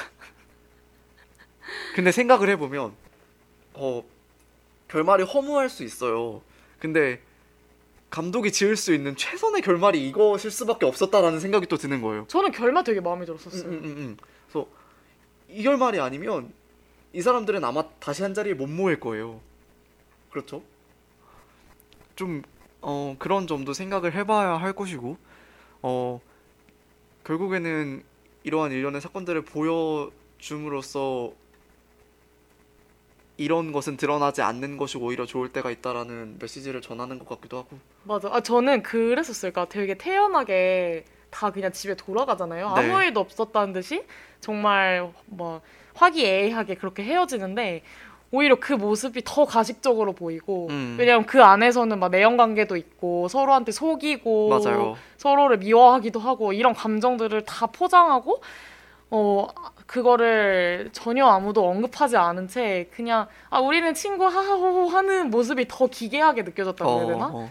그래서 더 쎄했던 것 같아요. 그래 내가 사는 세상도 저렇게 하하호호하지만 이면에는 저런 어떤 불쾌한 진실들이 자리하고 있겠구나. 음. 그런 게 오히려 더 현실적이었다라는 음. 생각. 그리고 그런 모습들이 더 나를 무섭게 한다. 이런 생각이 들었었어요. 그리고 맞아. 사실 어, 다시 생각해봐도 이것 이상의 결말이 맞아, 생각이 맞아. 나지 않아요. 파워골로 끝나면 어. 약간 응 약간 이런 느낌. 어떻게 마무리를 지어야 할게 사실 그 극단으로 치달으면서 응 관객들은 슬슬 걱정이 되기 시작하거든요. 그쵸 아 이걸 어떻게 마무리를 하려고 이렇게 하지? 맞아 맞아. 어, 좀 그런 생각이 많이 들었습니다. 그래서 음. 어, 정말 공포스러운 영화예요. 그래서 음, 그리고 어 이거는 좀 개인적인 감상이었는데 이런 일련의 문제들을 떠나서 조진웅 씨의 영화 속 캐릭터가 참 멋있다라는 생각을 했습니다. 음. 그냥 고난을 겪은 기성세대인데 그 이후 세대 자기 딸로 대표가 되는 이후 세대를 이해하고 따뜻한 말을 건넬 수 있는 아버지이자 어른 좀 대화를 하고자 하는 남편 좀 그런 사람이 되고 싶다는 생각이 들었어요. 물론 조진웅 씨가 그, 그 극중에서 채무 관계를 가지고 있는데 투자를 잘못해가지고 맞아요 맞아요. 집이랑 병원을 다 날려먹을 위기에 처해 있죠. 응 그래서 뭐 그런 점은 별로 담고 싶지 않지만 사람은 참 좋다. 뭐 음. 이런 생각을 했습니다. 맞아요. 그러니까 조진웅이 어떻게 보면 가장 인간적인 사람으로 어, 어. 나오잖아요. 물론 뭐 다들 인간적인 사람들이긴 하지만 그러니까 뭐 투자 잘못한 거 빼고 조진웅 씨는 죄가 없는 사람으로 나오니까. 그쵸. 예. 제일 안 미안한 사람이네요. 예. 맞아요. 아, 네, 이, 이 영화는 대원장 파티가 정말 어떤 것인가라는 맞아. 것을 보여줄 수 있는 영화라는 생각이 들고요. 아, 그 영화에서 그 이서진 씨의 핸드폰 벨소리가 네, 굉장히 극적이었던 걸로 기억하는데 막 그건가? 그. 나, 아, 난 괜찮아 그거 네. 있잖아요. 아. 그, 그, 그 음악이에요. 네. 맞아 맞아 맞아. 그래서 그게 정말 그 벨소리가 울릴 때마다 막 심장이 어, 덜컹덜컹하는. 그 등장인물 그러니까 당연한 거지만 그 응. 등장인물마다 벨소리가 다 달라요. 어 맞아. 그 문자 아, 문자. 알림음도 다 다르고 맞아. 그래서 그런 것들도 약간 캐릭터의 특징을 드러내는 요소였다고 음, 할수 음, 있겠죠. 저는 이게 되게 만화스럽다고 생각을 했어요. 어, 네. 네, 그래서 왜냐면 캐릭터들이, 그러니까 사실 저는 이 영화가 엄청나게 많은 그런 호평을 듣고 갔었는데, 음. 저도 영화관에서 봤거든요. 개봉하고 나서. 근데 저는 생각보다 별로이면서 생각보다 되게 좋았던 거는 별로였던 거는 저는 이제 캐릭터가 되게 뭔가 입체적이고 다양한 모습을 보여주는 걸 좋아하는데 뭔가 완벽한 타인은 정말 만화 캐릭터처럼 딱 정해져 있는 어떤 전형적인 모습 그리고 뭔가 저는 그런 게 되게 많이 떠올랐어요. 뭐 되게 뭐 대저택에 부자가 죽어가지고 막 용의자가 이렇게 모여가지고 그 저택에서 일어나는 일을 그린 것처럼 명탐정 코난. 네, 약간 나이브 그- 사우디. 어, 어, 나이브 싸움 맞아 그런 것처럼 진짜 뭔가 딱 그, 그런 영화에서도 캐릭터가 설정이 정말 음, 딱 전형적이라 그래야 되나? 그렇잖아요. 뭔가 그렇죠, 뭐 그렇죠. 잘생긴 백인 남자 한 명 나와줘야 되고 뭐 약간 뭐 철없는 청소년 한 명 나와줘야 되고 막 이런 것처럼 그런 클리셰가 있는데 한국에서 보여줄 수 있는 전형적인 남성 인물과 여성 인물들을 그려내지 않았나? 그런 생각이 조금 들었어요. 그러니까 음. 특히 이제 이 감독이 그 세대에서 느낄 수 있는 뭔가 그런 어른들의 세계, 그러니까 제가 모르는 약간 4, 50대의 세계에서 느낄 3, 4, 50대 네 그런 세대에서 전형적으로 나타나는 한국인의 모습을 되게 담았다. 음.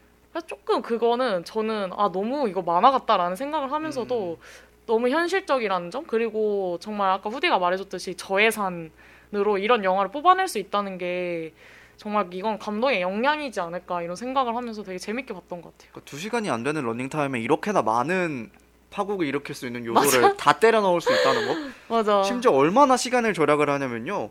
그, 그 극 중에서 이서진 씨하고 김지수 씨가 내연 관계인데 맞아, 이걸 맞아. 표현하는 과정에서 또 다른 제3의 내연녀를 등장을 시켜서 맞아 맞아. 그 내연녀가 임신을 했어요. 맞아. 그래서 그거로 그 이서진 씨와 송하윤 씨가 부부 관계인데 부부고. 그게 파국이 나고 나서 송하윤 씨가 화장실에 들어가서 막 울고 있는데 그 둘이서 막- 김지수 씨가. 이서진 씨를 갑자기 옆방으로 끌어당기더니 그 전까지는 전혀 드러나지가 않았거든요. 맞아 맞아. 갑자기 옆방으로 끌어당기더니 귀걸이를 풀어서 손에다 이렇게 쥐어주고 뺨을 한 대 때려요. 맞아. 그, 그 짧은 자투리 시간을 얼마나 잘 잘 활용을 맞아 해서 맞아. 근데 진짜 관객들은 정말 그 정말 충격을 받는 아침. 드라마 아침 드라마. 아 이게 뭐야 이러면서 맞아. 관, 그 배우들의 연기력도 물론 훌륭한 배우들을 캐스팅했지만 관객 역량 아 관객 감독의 역량이 정말 맞아. 압도적으로 드러나는 그런 장면이 아니었나. 그리고 염정아 씨 연기가 진짜 좋았던 것 어, 같아요. 저는. 맞아요. 염정아 저는 유해진 씨도 개인적으로 되게 좋아하는 배우인데 음. 둘이 커플로 나오잖아요. 근데 참 둘의 연기가 되게 돋보였던 그런 영화지 않았나. 염정아 씨가 진짜 거의 잡아먹을 듯이 맞아요, 맞아요. 연기를 또 뒤에 가서 클라이맥스를 만들잖아요. 음. 그래서 참 재밌었다. 재밌는 영화다. 네, 좀 이런 영화가 좀 많이 나왔으면 하는 네, 음. 바람이 있습니다. 아 그리고 맨 프롬 어스도 생각이 나더라고요. 어, 보셨어요? 네, 못 봤어요, 전. 그것도 한 방에서 정말 그 인물들의 대화로만 러닝 타임을 끌고 가는데 그것도 정말 수작이거든요. 어. 그래서 그런 영화도 생각이 나고 대화로만 끌고 가는 영화라고 하면 뭐 비포 시리즈도 있고. 아 그렇네. 근데 이제 공간도 제한된다는 점에서 어. 아. 네. 그래서 참 되게 생각이 많이 나더라고요. 그런 음. 영화들. 맞아요. 비포 시리즈도 그렇네요. 음. 좀 그- 그런 영화들 되게 좋아하거든요. 음, 저도요. 말로만 끌고 가는 거. 저도 저도 그, 그 그런 영화만이 가진 힘이 좀 있다라는 음. 생각이 들어서요. 맞아요. 음. 그렇습니다. 그렇습니다. 그러면은 완벽한 타인에 대한 여- 얘기는 여기까지 해보고 진짜 의외네요. 완벽한 타인을 가져올 줄 몰랐어요. 원래 미드소마 하려고 그랬잖아요. 네. 원래 미드소마 하려고 했는데 미드소마는 한 고어물에 가까워서 공포가 아니라 어, 잔인한 영화. 어. 그래서 약간 공포물은 그, 놀라잖아요. 막 그죠? 이런 게 아니라 조마조마하고 그 미드소마는 그냥 댕강댕강 이런 거. 이런 느낌이에요. 그래서 아, 근데 미드소마도 보고 진짜 대단하다, 우디. 저는 아 저는 미드소마를 보고 싶어서 본 게 아니라 그냥 플로렌스 퓨를 좋아해서 봤어요. 플로렌스 퓨를 한창 좋아하기 시작할 때였는데 아 마침 개봉을 하는 거예요. 플로렌스 퓨 주연으로. 그쵸. 안볼 수가 없잖아요. 그쵸. 연기 참 잘하죠, 플로렌스 퓨가. 그렇습니다. 네. 네, 알겠습니다. 그래서 저희는 노래를 듣고 올 건데요. 저는 위아더 나잇의 거짓말이라는 곡을 준비를 했어요. 네. 좀 필요한 거짓말도 이- 있구나 세상에는 좀 그런 맞아. 생각을 하게 하는 영화였습니다. 그래서 이, 이 노래 듣고 저희는 제주의 픽으로 돌아올게요. 네.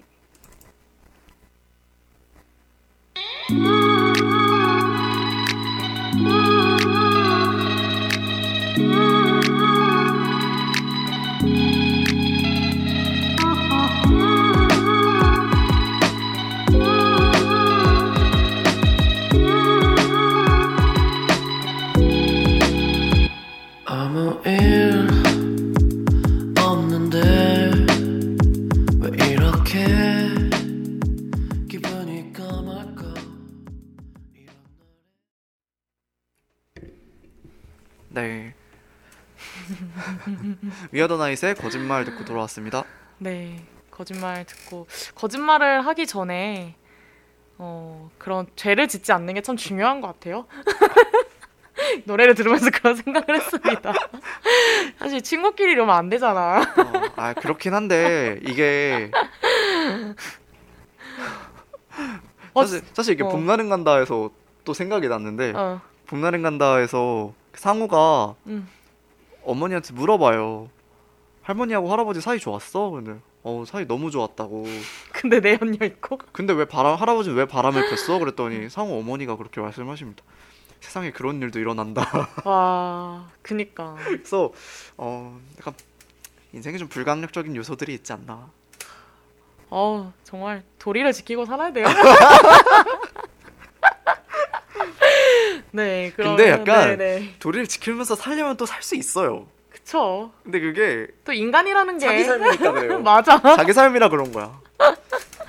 그러니까 남 남이 어 왜 이랬어 이러면 당연히 하면 안 되는 일인데 그치. 그게 자기 삶이라서 그런 거예요. 또 한국에서 가장 유명한 사자성어가 뭐겠습니까? 내로남불 아닙니까? 그래서 와, 등산 가면 그거 아시죠? 아 알죠. 갑자기 생각이 났네요. 뭐, 뭐, 뭐 한쪽 겉 그런 얘기 하시는 뭐. 네, 그 등 아 뭐지? 뭐 자기야인가? 여보 이렇게 등산 가서 부르면 아, 옆에 있는 온갖 커플들이 화들짝 놀래서 잡고 있던 손을 아. 이렇게 탁 부리친다고. 아 저는 그거 얘기하는 줄 알았어요. 그 뭐 한쪽 발목을 걷고 있으면은 그런 의도로 왔다라는 것을 암시하는 아, 신호라고? 하더라고요. 그렇구나. 그건 또 처음 듣네요. 이것도 어디서 들었는지 모르겠어요. 네, 도리를 지키면 삽시다. 네. 너무 공포스럽네요. 그게 진짜 현실 공포죠. 네. 진짜 귀신보다 더 무서운 우리 우리네 인생 이야기. 음. 네, 그렇습니다. 그러면 저는 아 저도 근데 약간 이게 제가 이제 후디의 완벽한 타인에 대적할 만한 영화를 들고 와봤네요. 저는 바로 장화 홍련입니다. 오늘 진짜 한국 영화 파티예요. 네. 네. 저도 공포 영화를 정말 안 보는데 뭐가 있을까? 그래서 처음에 고민했던 건 샤이닝이었고, 근데 샤이닝은 또 너무 고전인가 싶기도 하고, 사실 샤이닝은 공포 영화보다 더 다른 가치를 담고 있는 것 같아서, 그렇죠. 네 공포스러웠던 게 가장 무엇이었을까? 저는 이 영화가 되게 저한테 인상 깊으면서도 무섭기도 했던 영화여서 정말 공포스러운 영화거든요. 음. 그래서 들고 와봤습니다. 네.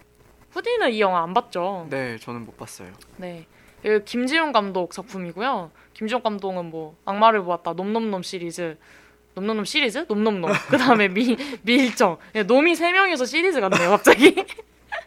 미일정 뭐 이런 영화들로 되게 한국 영화계 획을 그으신 네 그런 감독님이신데 어, 사실 장하옥년도 어 후디가 완벽한 타인이 공포 영화라고 했을 때 뭐 되게 그렇게 생각하지 않는 사람도 있을 수 있잖아요. 근데 네네. 장하옥년도 약간 그럴 수 있을 것 같아요. 이게 어. 장르가 공포긴 한데 어, 공포 영화치고는 뭔가 고어한 장면이나 귀신이 막 직접적으로 나오는 영화는 아니거든요. 근데 뭔가 그 이제 여기 나오는 여자 세 명이 있죠. 장하 홍련이 각색된 이야기예요. 음. 그렇기 때문에 당연히 장하와 홍련이 나오고요. 그 다음에 새엄마가 나옵니다.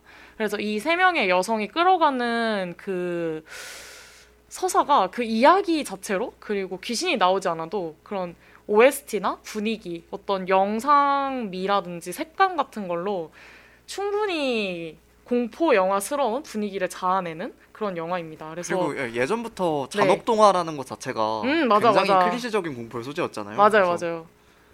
그래서 저는 사실 그런 고전을 각색하거나 뭐 재해석한 어, 다른 창작물들을 굉장히 좋아하는데 이 영화 같은 경우에는 장하홍련을 현대판으로 재해석해가지고 만든 영화라 되게 재밌었고 음. 또 반전이 뒤에 나와요. 근데 그 반전이 뭔가 클리셰스럽다고 생각을 하면 할 수도 있지만 저는 되게 좋은 반전이라고 생각을 했고 또 뭔가 저- 진짜 그럴 듯하다라는 생각도 많이 했었어요. 음, 정말 이런 일이 실제로 일어날 수도 있었겠다라는 생각을 할 정도로 어 또 그래서 참 정말 재해석을 잘한 영화지 않을까 이런 생각을 합니다. 근데 이 영화가 되게 영상미로 유명해요. 음, 네. 그리고 또 캐스팅도 되게 화려한데 일단 어, 임수정 씨가 장화로 나오고 언니 장화로 나오고 그 다음에 문근영 씨가 홍련으로 나옵니다.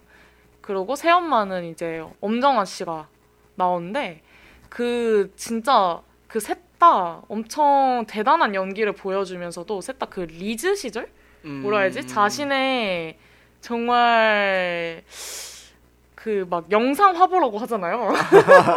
근데 임수정 씨도 그렇고 문근영 씨도 그렇고 엄정화 씨도 그렇고 너무 다 정말 그 화려한 외모 그리고 또 영화 자체가 되게 대담한 색깔을 많이 써요. 막 어, 네. 짙고 빨갛고 뭔가 색조가 되게 높은 그런 색감을 많이 쓰는데 또 그런 색감에 되게 잘 어울리는 배우 셋이 딱 모여가지고 음. 너무 아름답게 영화가 그려지거든요. 그래서 그런 보는 재미도 시각적인 즐거움도 되게 풍부한 그런 영화입니다.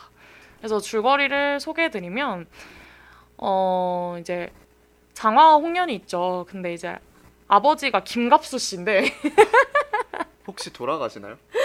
아니요, 아니요. 돌아가시지 않습니다. 네. 이제 김가수 씨인데 이제 김가수 씨가 이제 뭐 행복하게 이제 내 가족이 엄마랑 같이 살다가 이제 어머니가 아프게 됩니다. 그래서 병상에 누워 계시는데 김가수 씨가 의사세요. 근데 이제 엄정화 씨는 간호사고 그래서 병원에서 바람이 난 겁니다. 아. 도리를 지켜야 되는데 도리를 지키지 않아서 또 공포가 네, 발생을 도리를 하는 거죠. 지켜야 되네요. 네. 이러면 항상 이렇게 화가 일어납니다. 가정에. 그래서 그래서 이제 바람을 피는데 이제 그래서 어머니가 돌아가시게 되고 이제 새엄마 엄정화가 들어옵니다. 그래서 이제 엄정화와 임 그리고 장화 홍련 이렇게, 이렇게 셋이서 지내게 되는데 왜냐면 아버지가 비중이 정말 없어요. 그러니까 음. 아버지는 정말 딱 핵심적인 역할, 그 갈등을 제공하는 사람으로만 나오고 그 위에는 아무런 서사가 없는 그런 사람인데 이제 그래서 임수정이 성격이 되게 까칠하고 예민하고 이제 동생을 지켜야 된다는 강박이 엄청 심해요. 왜냐면 이제 새엄마를 적을, 적이라고 생각을 하다 보니까 이제 내가 동생을 지켜줘야 돼. 내가 이 가정을 지켜야 돼. 그러면서 새엄마를 내쫓을 계획을 막 세우는 음. 되게 그런 똑똑하고 야무지고 예민한 그런 딸로 나오고요. 그 반면에 문근영은 정말 여리고 한없이 아이 같고 순수한 그런 역할로 나옵니다. 근데 그래서 이제 셋의 그런 어떤 갈등 관계 그 안에서 또 새엄마가 내가 이 집을 차지하고 말겠다. 내가 김갑수의 모든 사랑을 다 차지하고 말겠다. 왜냐면 김갑수가 딸들을 엄청 예뻐하거든요. 아끼고. 음. 그리고 뭔가 전 부인을 그리워하는 그런 모습도 가끔씩 보입니다. 그러다 음. 보니까 이제 어떤 내가 그 사람의 사랑을 온전히 다 독차지하고 이 집의 주인이 되겠다는 어떤 그 사람의 욕망이 어, 이 영화를 끌어가는 중심이 되고요. 그 어. 욕망을 막으려는 어떤 임수정 이렇게 이렇게 가지고 그런 대결 구도가 형성이 되면서 어, 자꾸 그 장화가 어, 새엄마의 어떤 귀신 같은 형상을 보고 음. 그러면서 이제 좀 그런 기괴한 모습들이 나와요. 뭐 예를 들어서 부엌에서 막 이렇게 뭔가를 뒤지는 새엄마가 나오는데 그걸 임수영이 보게 되는데 거기서 갑자기 막 그 엄정아의 머리가 돌아간다든지 약간 뭔가 음. 블랙스완에서 블랙스완 보셨어요? 네네 블랙스완. 블랙 블랙스완에서 어떤 공포감을 자아내는 그런 요소들 있잖아요. 음. 막 그림이 움직이다든지 막 거울 속에 내가 움직인다든지 약간 그런 것처럼 그런 뭔가 기괴한 모습들을 연출하는. 그래서 어떻게 보면 귀신은 나오지 않지만 어 뭔가 장하와 홍련에게 귀신은 그런 새엄마인 거죠 결국에는. 음. 그래서 되게 귀신 같고 뭔가 인간 같지 않은 엄청나게 공포스러운 모습으로 묘사가 되는데요. 그런 거가 참 저는 무섭고요 개인적으로. 진짜 볼 때마다 헉헉하면서. 근데 진짜 그런 거를 너무 잘 표현했던 것 같아요. 근데 결국에는 이거 스포해도 되나? 네 하세요. 스포해도 저는 될까요? 아까 다 했어요. 네, 스포. 네. 아, 맞네, 맞네. 스포 다 했구나. 근데 결국에는 그 이게 어떤 내용이냐면 이제 마지막에 가면 어 장화가 정신병원에 있는 모습이 나옵니다. 어. 그러니까 알고 보니까 이제 그 바람핀 내연 관계는 맞는데 그게 엄마가 이렇게 아픈 병상에 아픈데도 막 김갑수가 이제 엄정화를 막 데려와서 둘이 막 사랑을 나누고 이런 장면이 막 나와요. 음. 이제 그래서 엄마가 이제 너무 스트레스를 받고 상심이 커가지고 옷장에서 자살을 합니다. 아. 근데 이제 그거를 이제 홍련이가 본 거죠. 그래서 이제 홍련이는 이제 그거를 보고 엄마를 옷장에서 꺼내려고 막 앞바지를 쓰다가 그 옷장에 이렇게 넘어가면서 홍련이도 죽게 됩니다. 음. 근데 이제 그 엄정화가 그 장면을 보게 돼요. 그래서 이제 이거를 구하려고 하는데 구하려고 막 이렇게 가려가려고 하는데 그 임수정을 만납니다. 근데 이제 호- 장화가 아 장화가 임수정이죠. 그래서 장화가 어 너가 왜 안방에 들어가려고 하냐? 거기는 너의 장소가 아니다. 이런 식으로 엄청 까칠하게 막 얘기를 해요. 그랬더니 이제 엄정화가 장화를 이렇게 지그시 바라보면서 너 지금 이 순간을 후회하지 않을 자신 있어? 이렇게 물어봐요. 아, 그랬더니 임수정이 나는 지금 너랑 마주하고 있는 것만으로도 후회한 후회가 가득해 이렇게 얘기를 하고 그냥 휙 가버립니다. 그래서 엄정화는 결국에는 그 안방을 이렇게 쳐다보다가 그냥 뒤 돌아가요. 그러니까 구하지 않은 거죠 결국에는. 아, 그러고 나서 이제 엄, 결국에는 그 일로 이제 아내와 홍련이가 죽게 되고 어 이제 그 일을 후회하는 장화가 이제 정신병에 걸려가지고 이제 그런 집에서 내가 동생을 무조건 지켜야 해 하면서도 결국 자신의 모습을 새엄마에 투영을 하면서 내가 그 새엄마를 미워했던 그 나의 욕망이 어떻게 보면 우리 엄마를 죽였다라는 그 죄책감에 시달리면서 그러니까 결국에는 그 앞에 나왔던 모든 영화의 장면들은 다 이제 장화의 허상이었던 거죠. 음. 환상? 그래가지고 왜냐면 그 일로 김갑 그 아빠와 그 새엄마의 관계는 틀어져서 새엄마가 떠나요. 그래가지고 이제 결국 그 집에는 아빠와 장화만 살아가게 되는 건데 이제 거기 안에서 장화가 계속 1인 2역을 하는 거죠. 내가 새엄마가 됐다가 아. 그러니까 뭔가 미워할 대상을 계속 찾는 거죠. 그러고 이제 동생을 계속 보호하려고 하고 이제 그거를 지켜보는 아빠. 뭐 그런 이야기입니다. 그래서 어떻게 보면 아빠 입장에서는 가장 큰 벌을 받는 게 아닐까? 그냥 정말 인생에서 받을 수 있는 벌 중에 가장 고통스러운 벌이 아닐까? 왜냐면 진짜 막내딸이 죽고 첫째 딸은 정신적으로 그런 고통을 겪는, 겪으면서 딸이 그렇게 1인 2역을 하는 걸 평생 보고 살아야 되는 거잖아요. 참, 그 아, 아빠 입장에서는 가장 공포스러운 결말이 아니었을까. 그러니까 정도를 지금. 인간답게 살아야 됩니다. 이게 인간답게 살 인간답게 살지 않았을 때 귀신이 오는 거예요. 어, 그런 것 같네요. 여튼 이런 영화입니다. 그래서 제가 참 공포 영화를 잘 안 봐서 역대 영화를 고르기가 힘들었는데 어, 공포 영화를 잘 안 보는데도 음. 이게 정말 띵작이다. 너무 잘 만든 영화다라는 얘기를 들어서 음. 꾹 참고 봤어요. 제가 이걸 언기도에서 봤거든요.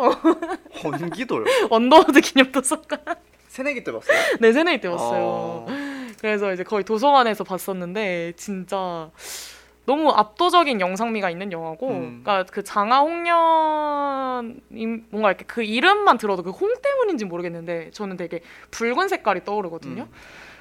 그 그리고 뭔가 붉고 검은? 뭔가 왜냐면 뭐 어렸을 때 동화책에서 봤던 그 귀신의 모습이 약간 이렇게 검은 머리가 있고 하얀 소복을 입고 뭔가 이렇게 피가 나오고 약간 막 이런 느낌이어서. 근데 그런 진짜 아까도 말했지만 그런 되게 원초적인 색감을 너무 잘 살려낸 영화고 되게 아가씨랑 느낌도 되게 비슷해요. 뭔가 이렇게 음, 네. 고풍스러우면서도 되게 동양적인 네, 동양적이고. 왜냐면 또 대저택에서 일어나는 일이기 때문에 그런 뭔가 인테리어나 미술도 되게 잘했다고 생각을 하고 네. 그래서 참 2003년 영화인데 이게 지금 보아도 촬영이나 미장센 같은 거가 결코 뒤처지지 않는 영화라고 생각을 합니다. 음, 네. 네. 그리고 또 여성 서사가 주가 된다는 점. 그리고 장하홍련을 또 현대로 현대로 끌어와가지고 어떤 각색을 해내고 또 기존에 저희가 알고 있던 장하홍련의 스토리를 비틀면서 또 되게 재미있는 반전도 주고 이런 면에서 되게 참 재밌지 않았나. 네. 그리고 진짜 문근영 씨가 너무 예쁘게 나와요. 정말 한 마리의 작은 하얀색 강아지 같은 느낌? 음, 그런 느낌의 문근영의 리즈 시절을 볼 수 있는 재미도 있습니다. 네. 그래서 참 공포를 제공할 수 있는 어, 원인이자 이 영화를 가장 끌어가는 어둡고 끈적한 욕망의 주인 엄정화 씨의 연기도 참 돋보이고 또 그 욕망으로부터 한 가정이 비뚤어지고 광기에 휩싸이게 되는 또 어떤 가족의 과거사 그리고 그렇게 비틀어진 가족 간의 관계도 참 잘 표현하는 그런 영화인 것 같아서 저는 이 영화를 역대 최고의 공포 영화로 들고 왔습니다. 근데 이 영화도 진짜 한국 공포 영화 역사에 획을 그었다고 저는 어, 생각을 그렇죠. 해요. 네. 그럼요. 네. 그래서 참 김지훈 작 김지훈 감독이 참 대단한 사람이다라는 생각이 들더라고요. 음. 네, 그렇습니다. 네. 그러면 저희 어, 장하홍련, 어, 근데 제 영업을 들으시니까 좀 보실 마음이 드시나요? 근데 제가 공포 영화를 보려는 마음을 먹으려면 정말 뭔지 아시죠? 뭔지 알죠? 어, 어. 저도 진짜 힘들었어요. 어. 네, 그렇습니다. 네, 그렇습니다. 근데 꼭 한번 봐보세요. 그렇게 무섭진 않습니다. 알겠습니다. 네. 그러면 그 그래도 장학년이 OST가 진짜 유명해요. 어, OST가 이병- 네. 영화보다도 더 유명하죠, 사실. 네, 이병우 씨가 참여를 해서 정말 수많은 명곡을 남겼는데 그 중에서 가장 유명한 돌이킬 수 없는 걸음 듣고 돌아오겠습니다.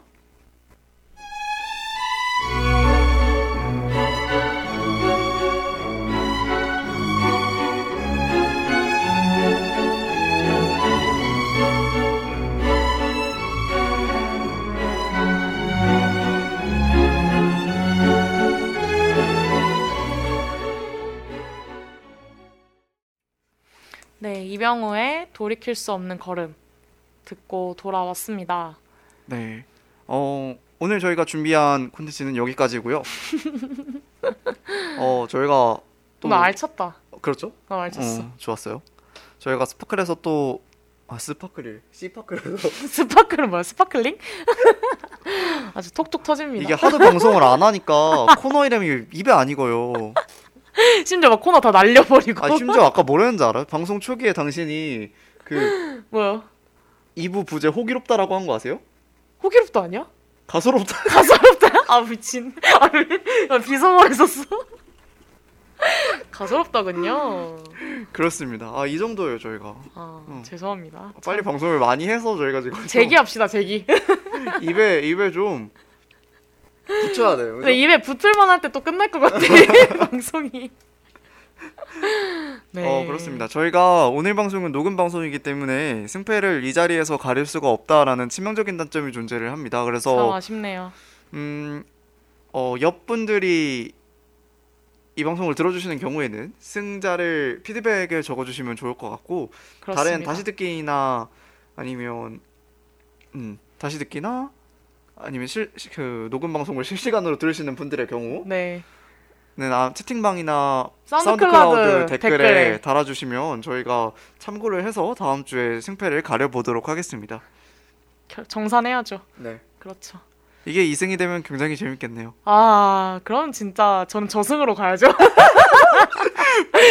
펀치라인 킹이신가요? 그쵸? 어, 너무 좋네요. 후대는 2승으로 가고 전 저승으로 가야죠. 너무 좋습니다. 네. 네. 알겠습니다. 그러면 저희 제가 엔딩곡을 준비했는데요. 엔딩곡은 내일이 할로윈이잖아요. 아, 그래서 그쵸. 할로윈 분위기에 맞는 곡이 뭐가 있나 생각을 하다가 써니일의 배짱이 찬가를 들고 왔습니다. 오랜만에 듣는 곡이네요. 네, 그럼 이 노래 들으시면서 저희는 다음 주에 꼭 더- 제 시간에 찾아올게요. 네, 제 시간에 정규 방송 시간에 해피 할로윈 어, 그 이 자리에서 실시간으로 네, 실시간으로 소통하면서 해 보도록 할 테니 많이 들어주시면 좋을 것 같습니다. 후지는 할로윈 코스튬 뭐 입어요? 저한 번도 요구. 만약에 한다면 뭐 하고 싶어요? 갑자기 궁금해졌어. 갑자기? 그러면 후디가 홍련하고 제가 장화하는 걸로 하고요. 그런 게 보고 싶으신 줄은 몰랐네요. 네. 제가 지켜드릴게요. 네, 네. 그러면 엔딩하고 끝내도록 하겠습니다. 우리의 일상이 영어로워지는 시간. 오늘 상영은 여기까지입니다. 다음 상영도 기대해 주세요. 해피 할로윈. 해피 할로윈.